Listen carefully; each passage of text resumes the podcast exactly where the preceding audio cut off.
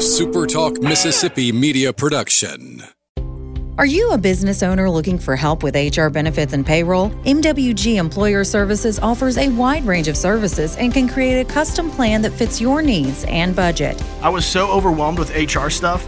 MWG Employer Services took all the stress out of it and even set up my payroll. I couldn't be happier. MWG Employer Services is here to help you succeed. Call us today at 601 206 7966 or go to MWGEmployerServices.com. You're listening to Sports Talk Mississippi on demand, presented by Pearl River Resort. Escape to Choctaw, Mississippi and enjoy world class gaming, the Dancing Rabbit Golf Club, and Geyser Falls Water Park. Escape to Pearl River Resort. The junction, in the grove, and to the top. This, this is Sports Talk Mississippi. On your radio and in the game, right here on Super Talk Mississippi.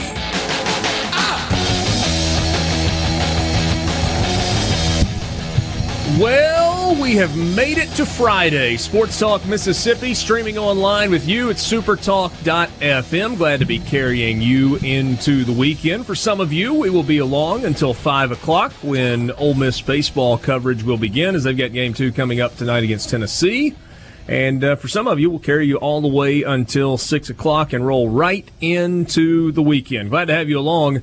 Richard Cross, Michael Borky, Brian Haydad, Brian Scott Rippey. Thanks for joining us on this Friday afternoon. Sports Talk is brought to you by Mississippi Land Bank. Online at mslandbank.com. Mississippi Land Bank, where they know the lay of the land. Get a piece of property and thinking about getting a tractor or a skid steer or a little mini excavator. You know, something that's just handy for all those projects you need on your land. Well, if you're in North Mississippi and you're thinking about any of those things, Mississippi Land Bank can help with the financing. See, they do finance land and crop loans and houses, but it's also smaller stuff, like if you need to buy equipment to help maintain your property. Mississippi Land Bank can help. You can reach out to any of their branch locations in North Mississippi. Uh, you can find a phone number on their website, or you can find the branch locations and just stop by, see them, talk to them about what it is that you need even if you're not in the market for land, you could probably stop by and have a cup of coffee and just visit with some good people. Mississippi Land Bank, where they know the lay of the land. Borky, we made it to Friday. Feels like it took forever to get here, but we did. Yeah? Kind of, okay. Kind of a week that didn't maybe move as quickly as some. Hey, Dad, you spent a little time at the ballpark last night. I did. I saw something that resembled baseball. Did you? It resembled it. It, it. it had some differences. It did have some differences, like the final score, which was a football score, not a baseball score. Yeah. Mississippi State was very sharp. you did see something different last night. Ah, it's cold. Well, I mean, the truth hurts sometimes. Uh. 24 to 7 the final Mississippi State last night over South Carolina in game 1 of the final weekend of the regular season. Different story, Rippy, in Knoxville. You were not at the ballpark. Seven to nothing. Tennessee beats Ole Miss last night. Complete game from the starter for Tennessee, and it really was never close. No, Ole Miss put one runner in scoring position. Stallings threw a complete game in 103 pitches. That's kind of how he pitches. Like he doesn't generate a lot of swings and misses, and he doesn't like kill you with velocity. But good lord, Let's, I think 17 ground ball outs. I think they put like five balls total in the air. Wow. And one of them was the final out of the game. Sure. Deep fly ball to the left center field wall. Oh okay, yeah, I was writing at that point. I just knew it ended. Um, I, I, I, watched the game, but I, I, had my head down writing at that point, trying to get something out. But it, uh, yeah, I mean, very lifeless effort. Uh, Will Ethridge had one of the stranger lines you'll see. He made it seven innings, but gave up six runs on ten hits. Um, yeah, just very buddy, lethargic. Buddy, I don't want to hear you talk about strange pitching lines. All right, until you see what I had to go through last night. Well, yeah, but my point being is you never see. You don't rarely see a guy give up six runs. I think seven runs total, six earned, and make it seven innings. Like that's not something you see every day of the week. I'll grant you all that, but what you definitely don't see every day is four innings pitched, 12 hits, 11 runs, 10 earned. Yeah, how many carries did Kylin Hill have? Not enough. Not not as many as he should have. Yeah, so uh, some some themes continue. We'll look at scores from the rest of the SEC this afternoon. Southern Miss lost a game at home to UAB last night, and uh, it is becoming more and more clear that Southern Miss is likely going to have to win the Conference USA tournament to earn a regional bid this season. PGA Championship is rolling along, and so is Brooks Koepka. After his course record 63 yesterday, he's three under on his round today through nine holes. Has a five shot lead over Jordan Spieth. Hey, remember when Jordan Spieth used to be a good golfer? He's kind of playing like one this weekend. Shot a one under 69 in the first round uh, uh, this weekend, the start going into the weekend, and followed it up with a four under 66 today. He's five under par and tied for second with Tommy Fleetwood. Problem is, Koepka's a robot. A little bit of a robot. And he has it on autopilot, lock, missile lock, whatever you want to call it right now. So I've decided he's just a troll. He just likes to troll the entire field. Like he likes, he wants to beat the hell out of you by seven, eight shots in the most boring fashion possible to be on brand. And he wants you to know that he doesn't care at all. He just wants to get off the course. So, honesty time. Do you think he actually does care? I think a little bit it's of it of it's a shtick, but I don't think he likes golf nearly as much as your average PGA Tour player. He Uh, a guy like job, Daniel- it seems. Like you know, I mean, I like my job, but at the end of the day, it's work, right? So I come to work and I do my job, and I'm I'm anxious to get off of work. That's how he seems to be treating golf. Well, I would like said this job more he- if I got paid in Koepka's bracket. You're right about that. he said he's he said himself that he would have rather been a baseball player. He wanted to play college and professional baseball, and golf was just something that he did because he knew he was going to be good at it. so I wonder if that's where his chip comes from. Like that would be something worth diving into. It's like chasing something that he's never actually going to get. Uh, Daniel Berger's probably a guy that likes golf, especially when he's sitting there tied for fourth at the PGA Championship. He's four under. Dustin Johnson is four under. Adam Scott, Rickie Fowler, both at three under par. Uh, it's not, uh, you know, it, it's not a star-studded leaderboard uh, in the way that we expect sometimes, but there are really good names that are within the top ten of the golf tournament. The problem is everybody's like looking way up to the top of the hill to see where Brooks Koepka is, five shots clear of everybody, and it doesn't feel like the wheels are going to just come off on the back nine today. No, but speaking of wheels, we need Daly to take one for the team and go like Happy Gilmore style and ram him like with the. Uh, What you want Brooks Koepka not to win? I'd, uh, I'd like him to come back to earth. I'd like it to be an interesting weekend, which is not shaping up to be. Long way to go, but that would be entertaining. Can't tell me that.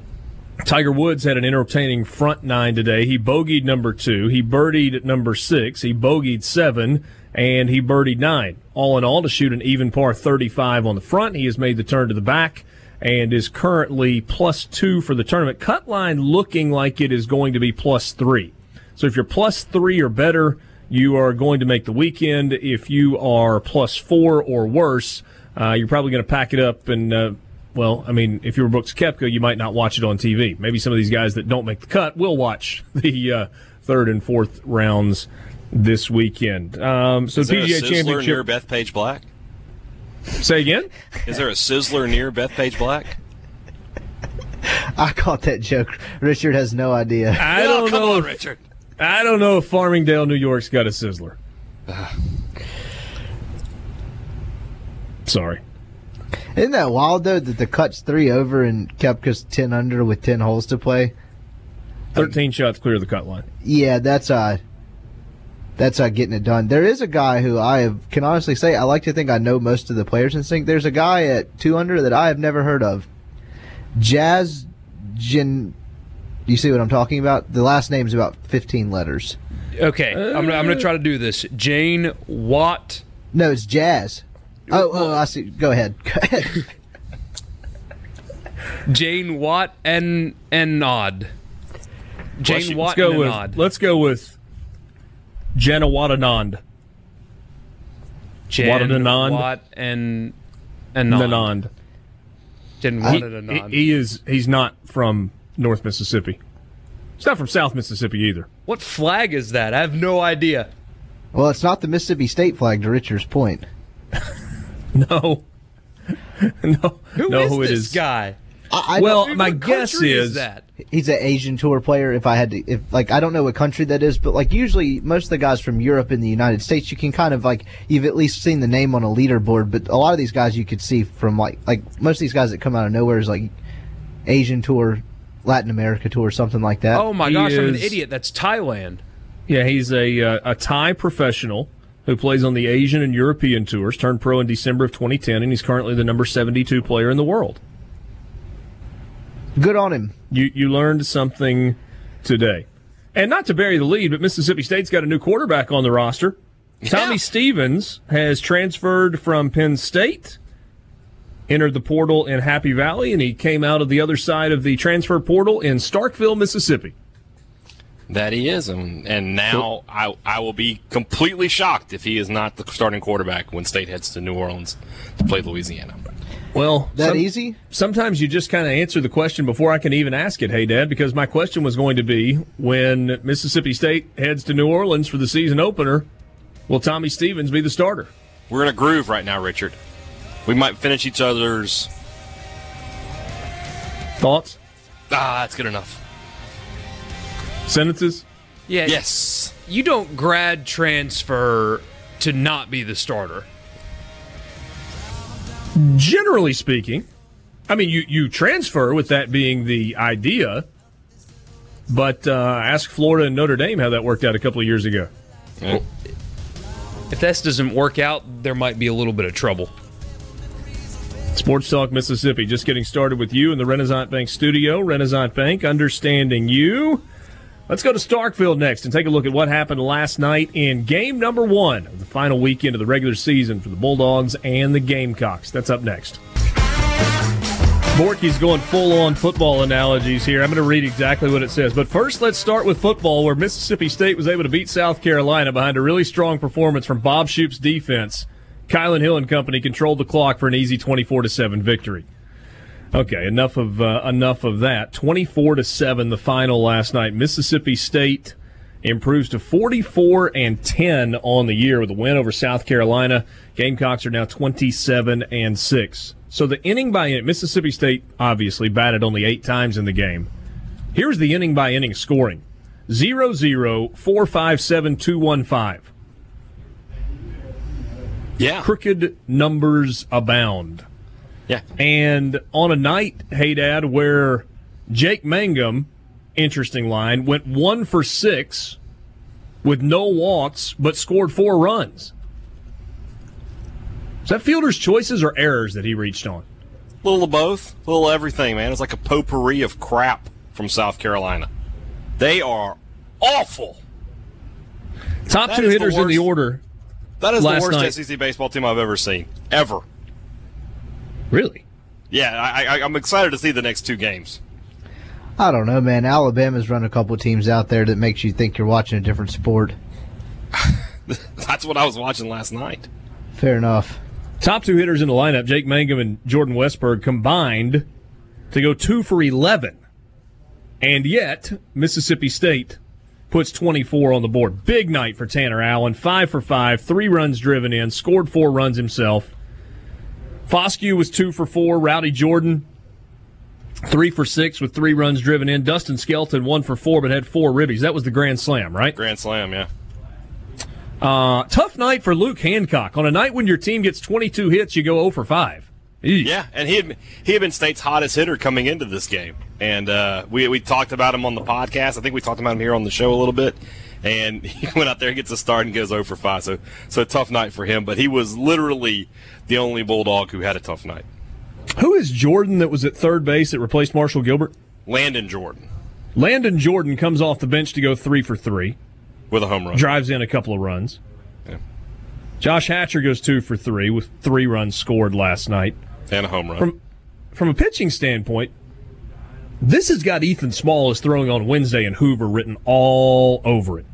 Five innings, three hits, two earned runs, three walks, seven strikeouts, faced 20 batters. Yeah, another situation sort of similar to what happened last weekend in at Ole Miss, but different circumstances. Obviously, it wasn't the weather, but just the delay of sitting in the uh, the dugout for 16 runs to be scored over three innings. They just decided at that point, game is in hand. What's the point? And we'll we'll make a move. And you, you saw some names you haven't really seen much of in SEC play, like Eric Cerantola and Spencer Price and Bryce Brock finishing the game up. Brock got hammered a little bit there at the end, but I mean it was 24 to three going into that inning, so who cared? Um, Yeah, so yeah, small. I, I, don't. I don't know if I agree with you, Richard. I don't know that they'll throw small on Wednesday or not. Okay, but but that said, you know, and he wasn't sharp early. It was two nothing South Carolina going into the bottom of the third. They touched him for three doubles in the first three innings. He put a couple of guys on base from walks, which you as you we've talked about, he just rarely, rarely does. He was not very sharp in the first three innings of the game, but he figured it out in the final two innings. Retired the last seven that he faced, and of course, it's a, it's easy to pitch with not a lot of pressure when your your team is putting up those crooked numbers, like you said. For the year now, Ethan Small is sitting on 139 strikeouts and 22 walks. That strikeout to walk ratio will uh, that that dog will hunt. Yes, yes, it will. So, so, so after mean, Ethan Small, an inning each from Riley Self, Eric Cerantola, Spencer Price, and Bryce Brock to uh, to finish up the ball game. Uh, Cam Tringali started the game for South Carolina, four innings, eight hits, nine runs, six earned. Middle pitcher worked no percentage of an inning, but gave up four earned runs. Yeah, he gave and then, the, slam. Ugh. And then uh, Ganopoulos, mm-hmm. third guy used for South Carolina, he was the sacrificial lamb. They said, You're going to finish this game. Go get him, kid. 12 hits, 11 runs, 10 earned, three home runs allowed, and four innings of work. Attaboy. But in their substitutions, he got an at bat and was one for two with an RBI, so shout out to him. Yeah, way to help the team. Holy cow! I mean, just wow. I've never totally felt sorry for anybody State was playing in baseball until last night, because South Carolina had no chance, no chance whatsoever. I, I State was just uh, it could have been worse. I mean, State pulled the starters early in the game and got a lot of guys in. You know, they got Hayden Jones, Landon Jordan, Cumbest got in. He had a three run home run. Halter got to come in and play. I mean, they, and, and, and there was just nothing South Carolina could do. They didn't even look like an SEC team out there. I mean, in reality, teams like Valley, who have come, to Dudy Noble and were more competitive than, than South Carolina was last night. Now, that said, they are, you know, uh, Lamont, I'm sorry, uh, Landon Jordan told us after the game, he said, you know, Coach Lemonis said in the locker room, they're here to get one, don't give it to them. So my guess is, you know, State will reset, and, and you know they're they're still sort of fighting for the uh, the SEC West championship. It could still happen. It's it's unlikely. You know, with A and M, I don't think they're going to take two from Arkansas. But yeah, the, the, route to that happening is Texas A&M beats Arkansas twice, and Mississippi State sweeps South Carolina because Arkansas right. got a win last night over A&M. In the West, you got Arkansas on top of the standings at 20 and 8, followed by Mississippi State, one game back. LSU moves in front of Ole Miss with their win over Auburn last night. They're now 16 and 12. Ole Miss falls to 15 and 13 with the loss in Knoxville, but because Texas A&M lost, they don't make up any ground. Auburn's 13 and 15, Alabama is 7 and 21. In the East, you've got Vandy at 21 and 7, Georgia at 19 and 9. So Mississippi State and Georgia currently have the same record and are fighting each other for the 3 seed in the tournament. Vanderbilt likely to be the number 1 overall seed. They took 2 of 3 from Arkansas. So barring Vandy losing the next two from Kentucky and Arkansas sweeping Texas A&M, Vandy will be the one seed. Arkansas, if they hold on to the West, will be the two seed. If Mississippi State and Georgia finish with the same record, have you done the tiebreaker math? Well, State they swept Georgia. So. Okay, they swept Georgia, so Mississippi State would be the three seed. We would be the three if they finish tied with Georgia. For. 9:30 a.m. first pitch. I am pulling like, for that. You, you, like that? Did you ask oh, if he's done the math on that? As if there was any question? There, there, wasn't. Well, a there wasn't any math to do because there was the head to head. But b I don't do the whole. I, am I'm, me and Rippy are, are the same on the math. I thought you were testing his math skills to see if he could get to three to zero. Yeah. Okay. um, oh, maybe. So so as it stands right now. It would be Vandy as the one seed, Arkansas as the two, Mississippi State as the three, Georgia as the four. LSU has slid temporarily into the five spot, but they've got to finish a game clear of Ole Miss uh, because Ole Miss took two of three from LSU in Baton Rouge. Ole Miss currently is the sixth seed, and then after that, we don't really care that much, right? A and M would be the seven, and I haven't done the math on the rest of it. Florida gets a win against Missouri last night. We'll look at the rest of the results coming up in uh, in just a little bit. Um, so that's uh, that's kind of what you're dealing with right now. Ole Miss is going to be playing on Tuesday. Mississippi State is not going to be playing on Tuesday. Those things we know for sure at this point. Those are things that are true. Those are things that are true. So nobody can catch Mississippi State for that third or fourth slot in the SEC tournament. Nobody can catch Georgia or Vanderbilt or Arkansas. So the top four are lots. It's just, just the order in which one through four will be placed. Absolutely. And, and, my guess is, and the smart money would be Vandy, Arkansas State, Georgia is how that will be seeded. Yeah. Yeah, that feels like what it's going to going to look like when it's all said and done. And we are no closer to deciding who the number 12 seed is going to be. South Carolina, Kentucky, and Alabama all lose last night to fall to 7 and 21 in the SEC. Should we shorten the tournament? Um, I mean, what's the point of, of, of cutting just two teams? Well, there was a big debate a few years ago when they went from eight to twelve because you had all you only had only twelve SEC teams, and then when they added two more, they decided to keep it at twelve from a format standpoint. There's been discussion about that, but the the argument was coaches thought, hey. It's real easy for the NCAA selection committee to say they didn't even make their conference tournament they're not going to be in the field of 64 versus if you make the conference tournament, at least you give yourself a chance if you're a bubble team or if you're bubble out going into it. They've shortened it a little bit too. The semis used to be double elimination as well. They got rid of that. That was maybe the most ridiculous part of the tournament. The most ridiculous part? You, you, think 12 teams is the most ridiculous part? No, no, I don't have a problem with 12. It's just between that, like the rain delays, the. Yeah, I guess I'd agree with you. What was it? The year that Ole Miss lost to Mississippi State in the championship game? So what was that, 2005? Five. Yeah. Ole Miss had to fight its way back through the losers bracket, and on semifinal Saturday had to beat Florida twice. and then had to turn around and try and win again, and Mississippi State won uh, that game. That is certainly a difficult road to uh, to navigate. We'll look at what happened in Knoxville, and we'll talk about some of the bigger picture stuff that goes along with Ole Miss's loss to Tennessee last night, seven to nothing. The Vols got the victory.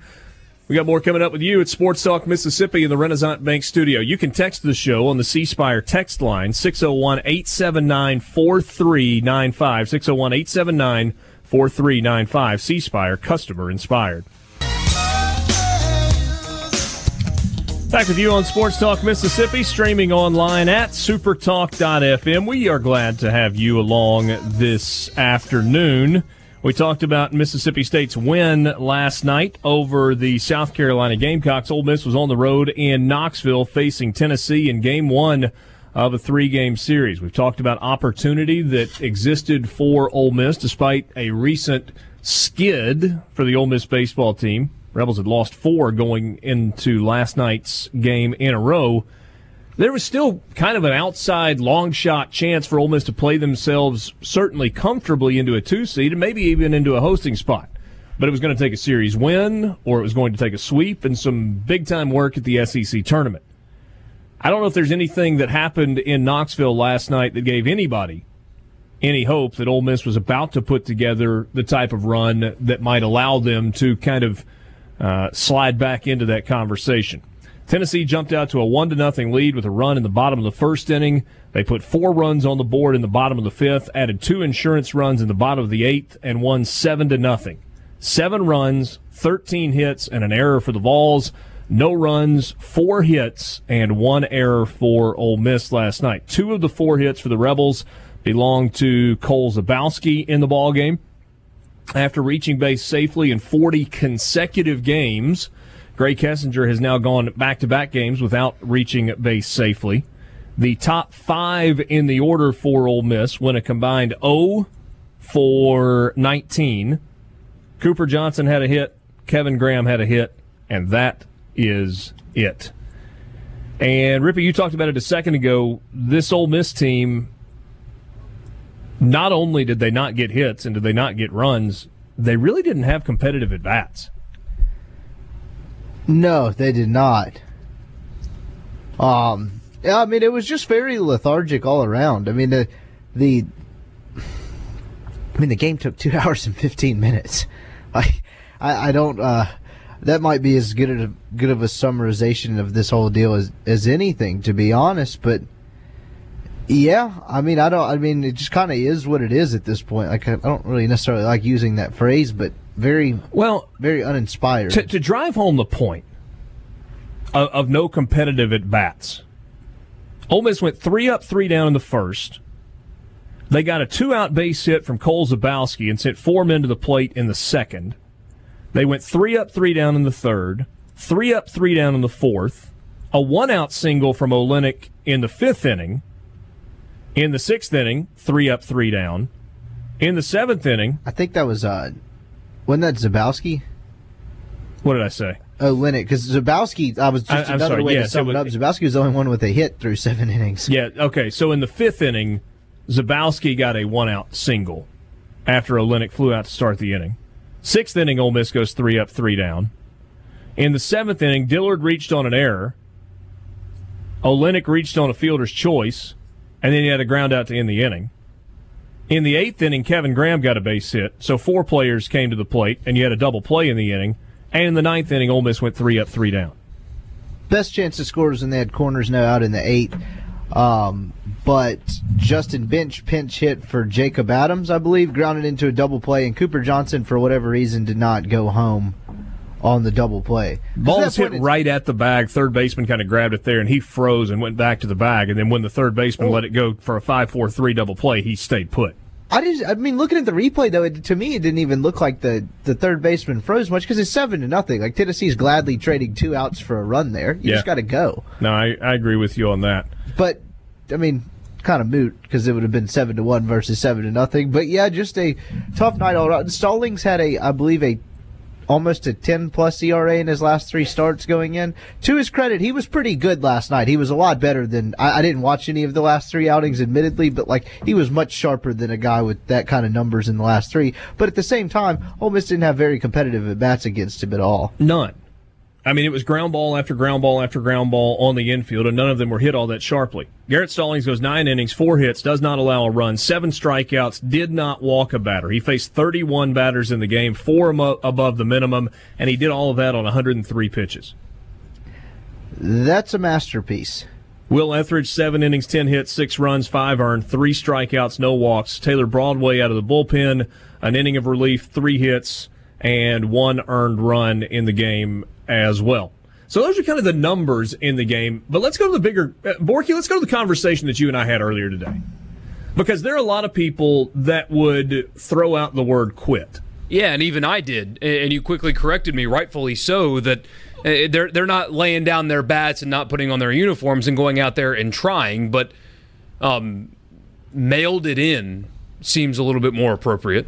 Yeah, and, and maybe that's just semantics. Well, I think there's a difference between the kind of a lack of fight and quitting, and you're in that middle ground in between the two right now. Yeah. Um, you, you still put on your uniform. You still go to the ballpark. Guys are trying to throw strikes when they're on the mound. You're taking swings, and you would like to get a base hit. But the competitive at bats don't exist. And here's the thing that that's difficult, I think, to kind of quantify.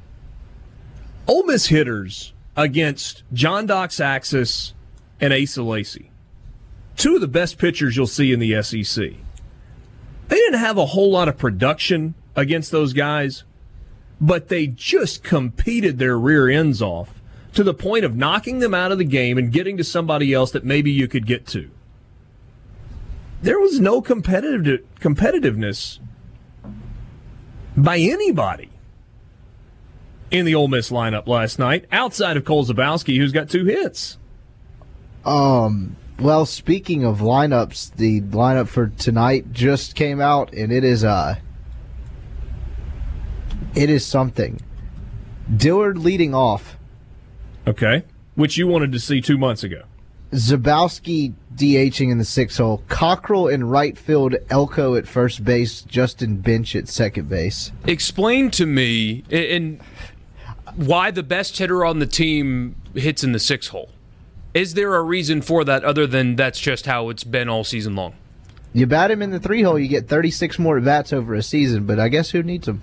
I, I, I don't. Uh, I actually I don't have an explanation for that. I, I just kind of how it's been all season long. Um, so Dillard leading off, there's a lot left field. going on with this lineup. Dillard leading off, playing left. Olenek batting second, playing center. Kessinger hitting in the three hole, playing short. Keenan batting cleanup, playing third. Cooper Johnson catching, batting fifth. Zabowski DHing in the six hole.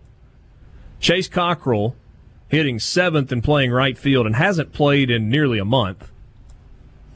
Outside of maybe a pinch hit somewhere along the way. Tim Elko getting the start at first base and batting eighth, and Justin Bench batting ninth and playing second base. With Doug Nikhazy on the mound. That's the first time you've had that lineup this year. Uh, yes. Parts you like, parts a little bit head scratching, but it's different. I mean, it, it, it would be one thing to keep running the same thing out there over and over. Well, and over Tennessee's again. throwing a left-hander tonight. Sure, but like that's more than that. Like, there's a lot going on in that one. I mean, it, when's the last time you see? I, I, I Is this about to, sending a message? maybe to some degree, but I mean, I, I would have to go back and look it up. When's the last time Tim Elko's drawn a start? It's been a while. It's been a while. This has. It's got a feeling of the end is near. I mean, I, I, I just, I'll just say it how it is. And, and, and certainly it, it stokes the debate of, you know, what Mi- Mike Bianco has done with this program versus what's right now and what's reasonable and how are people going to look at it nationally. I don't think you can care about how people are going to look at it nationally. But this thing has gone south fast. But this is not a new conversation. Like the conversation of this season for Ole Miss has been what happens in June is what matters.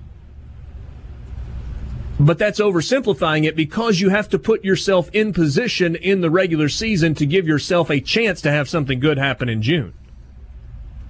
And two and a half weeks ago, Ole Miss had done that. Yeah, but if you're not a host, it just kind of is what it is at this point. Now it doesn't really doesn't matter until you get to the NCAA tournament. That's kind of the strange dynamic this season brought with it. That like, while the success, you don't want to say it doesn't matter, but it puts you in good position and, and leaves you playing baseball in June in Oxford and in better position. If you're not going to host, then as long as you're not missing the tournament, the kind of in between is a bit irrelevant. Well, but is that scenario on the table now? Ole Miss's RPI has fallen again to 30, which 30 is a fine RPI. But if the Rebels were to lose the next two against Tennessee, they'd still get in as a three seed. I think there were other years where they wouldn't, but I think this year the field's too weak. I think they'd still get in losing. If out. they lose the next two to Tennessee and they lose on Tuesday in the SEC tournament, they will be 15 and 17 against SEC teams with an RPI of 40. They'd be sweating it, but if you look at like like who they're competing with, I guess to get in, I think they'd still be in. I get your point, and I think in most years it would be a lot closer. But and I don't know this for sure, but it, it looks like they would still get in. But I mean, not an ideal situ- situation to be in. What else happened last night in the SEC? We'll take a look at that next when we come back in the Renaissance Bank studio. Renaissance Bank, understanding you. Back with you on Sports Talk Mississippi, streaming online at supertalk.fm. Friday afternoon, carrying you into the weekend. We've looked closely at Mississippi State's win over South Carolina, and Ole Miss's loss to the Tennessee Volunteers. What about the rest of the league when you look around at what happened last night? Some interesting results. Um, kind of some strange games. They had a weather delay. Vanderbilt led Kentucky nine to nothing. Nine zip. You remember we talked to uh, Eric Sorensen yesterday, hey dad, and he threw out the idea that, yeah, you know, maybe Vandy's a team that they're not entirely engaged because they don't have that much to play for. Problem is they're Yes. good. So they were down, they were up nine to nothing, and then they gave up ten unanswered. They trail ten to nine. They have about a two-hour weather delay in Lexington. Come back, and Vandy scores six unanswered and wins sixteen to ten. They're good. It's a good baseball team. I mean, at 10-9, you think, okay, maybe Vandy, sort of not the same thing with South Carolina, maybe they're just thinking, okay, you know, let's let's come back and win the series tomorrow. But no, none of that. Vandy, they're a team that's locked in right now, and then that's why they're they're probably the best, if not the best, one of the top two or three teams in the country in terms of having a legitimate chance, as, as Aaron Fitt and Kendall Rogers have been saying, that to win the national championship. A little bit of an interesting pitching line for Drake Fellows, the starter last night for Vanderbilt. He goes five and two thirds, gives up seven hits and five earned runs with three walks and just six strikeouts in the game. Those are not exactly the numbers uh, that you expect to see from Drake Fellows, but that's what happened. Vanderbilt uh, still ultimately got the uh, got the win in the ball game. Arkansas seven to three over Texas A and M last night. Razorbacks stay a game in front of Mississippi State. They scored three early, top of the third inning to go at three nothing. A and M got a couple of runs in the fourth. Arkansas added to their lead in the fifth and the sixth. Texas A&M scratched for a run late in the bottom of the eighth. Seven to three was the uh, was the final last night. Isaiah Campbell six innings, six hits, two runs, one earned, six strikeouts, and a walk. It feels like Isaiah Campbell doesn't like scare you to death. Like everybody knows that he's good, but then you look at his pitching line and it's almost the same every week. His ERA is 2.5, and that's pretty much what he does. He scatters five or six hits, gives up a couple of runs, maybe one of them's earned, maybe not, and just goes out and wins and wins and wins and wins. Everything you want out of a Friday night guy. Uh, just, just solid. Texas A&M did not start Doxakis or Asa Lacy. Lacy is not available this weekend. They'll go with John Doc Doxakis tonight and then Christian Roa in game three tomorrow. Uh, Georgia, a team that's trying to stay in that national seed spot. Most people think they've got one locked up at this point. 40 and 14 overall now after a win 9 to 4 last night over Alabama. Um, and Georgia still got a, what, uh, Tony Locey and Emerson Hancock to throw over the next two days. Um, I think you've got Hancock against uh, Finnerty in the final game of the series, so that will be tomorrow. Uh, have you just at this point, hey, Dad, chalked up that you caught George on a bad weekend, and Mississippi State's pretty way, good, right? I mean, the the numbers uh, bear that out. That Georgia has beaten in beaten almost every other team they've played. They were the they took a series from Vanderbilt earlier this year you know, and obviously not having Hancock that weekend hurt them, but yeah, I mean, there's no other way to look at it. I would think that State just got Georgia on a good weekend, but at the same time, State's a good team, and, and they took advantage of that situation. LSU beats Auburn seven to one. Remember a couple of weeks ago when we said LSU was dead? Well, they lost the backside of the series to Ole Miss. They lost the first two games of the series at Arkansas. Antoine Duplantis had that huge home run in game three. They beat Arkansas three to two last week. And now they come back and they beat Auburn seven to one. And you're continuing to hear people say, you know, I still think LSU is going to host. I still think LSU is going to host. Well, they may because they're sitting at number 20 in the RPI. They got a chance for two more wins this weekend. Eric Walker was really good last night. Cole Henry is back and is throwing this weekend. And oh wow, LSU is making a little bit of a move in late May. Shocker, right? Do you think like they I've host seen you? that movie before? I guess if they host, that's kind of a reflection of how weak the back part of the field is because they're not that good. It doesn't feel like they are, does it? They're not very good. And yet here we are Eric Walker last night, six innings, only one earned run, five strikeouts in the game. Todd Peterson's pitching better as of late. We'll see what happens over the uh, final couple of games of that series. Pretty important for Auburn to get at least one more win, right? To get to 14 in the league. I mean, Auburn's in an okay spot from an RPI standpoint. They're at number 21, but right now they've only got 13 league wins. Sort of, sort of where, the, where Kentucky was last year. Just yes. need conference wins. It's not a good place to be, is it? No. Florida gets a uh, 5 4 win over Missouri. Nearly had a fight in that ball game. Benches cleared. Cooler heads prevailed. No fight. Gators hold on. They win at 5 to 4. Florida's now 31 and 23 overall. That's what happened last night in the SEC. We'll turn the page to some football news when we come back in the Renaissance Bank studio. Now, back to Sports Talk Mississippi. Say that again. Please say it. Now, back to Sports Talk Mississippi Sorry. Poorly timed joke, completely inappropriate.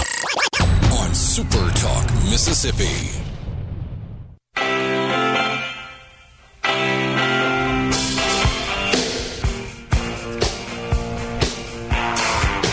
Sports Talk Mississippi, streaming online at supertalk.fm. C Spire text line open to you this afternoon, 601 879 4395. Get an unbelievable offer on the new Google Pixel 3a now at C Spire for a limited time. Get a Pixel 3a on them with trade in. Smarter tech, happier customers. Learn more at cspire.com. C Spire, customer inspired. Sports Talk brought to you every day by Mississippi Land Bank online, mslandbank.com. If you're in North Mississippi and you've got land financing needs, well, Mississippi Land Bank can help. They've been financing land and all that goes with it for over 100 years. So if you're in the market for new land as a farmer, maybe you've got equipment needs, maybe you need to buy um, uh, production loans, not buy production loans. You need to get a loan to cover your crops, your production needs. Mississippi Land Bank can help with that. And if you're building a house in the country in North Mississippi, Mississippi Land Bank is your answer. MSLandbank.com, where they know the lay of the land. Mississippi State now has a new quarterback on the roster, and his name is Tommy. Tommy Stevens, six foot five inch dual threat quarterback from Indianapolis. Trace McSorley's backup at Penn State was supposed to be in line to start 2019. A nagging foot injury and surgery, subsequent surgery, opened the door for others to win the job.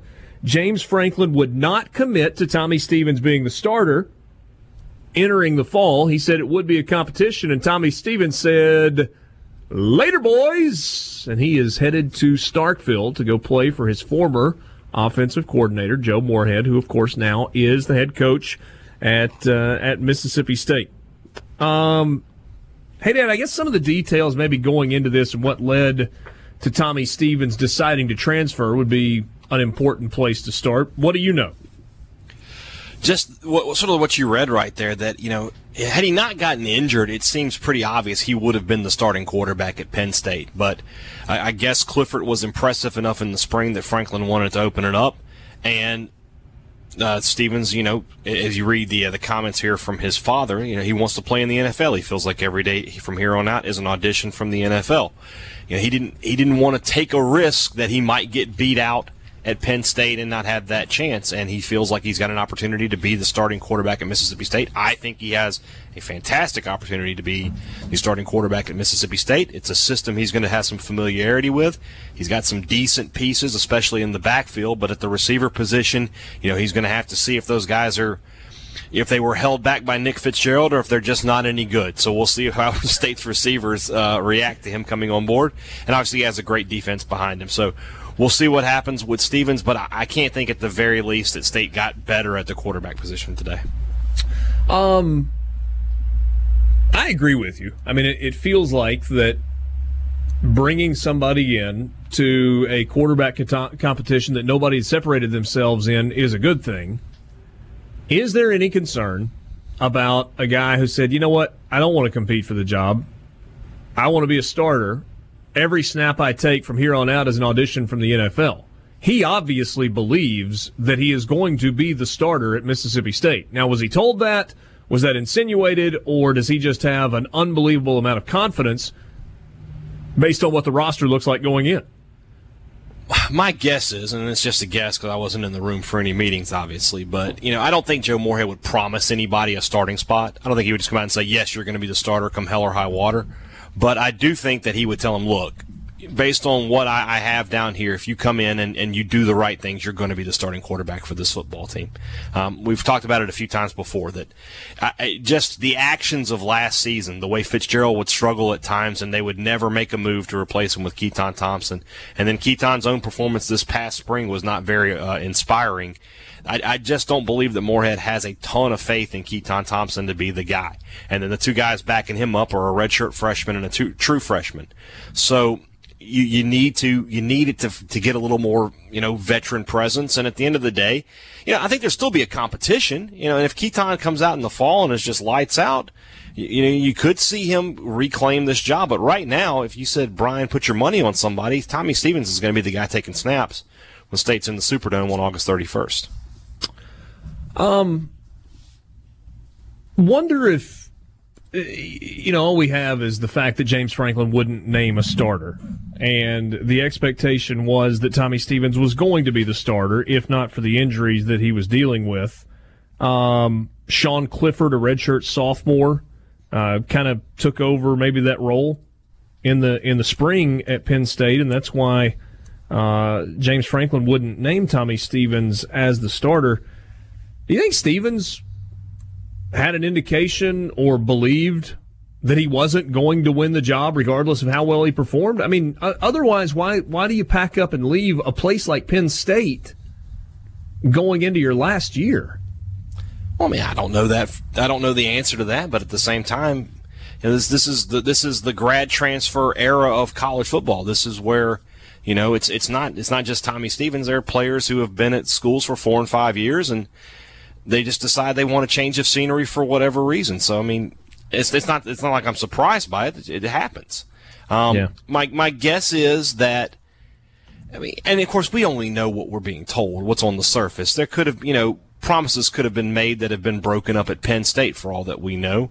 So, I mean, at the oh, end wait, of the maybe, day, you mean maybe James Franklin isn't the best guy on the planet? Hi, man, I'm not. I'm not. I think James Franklin's one of the best coaches on the planet. I'll say that. Um, but that said, dog and pony show.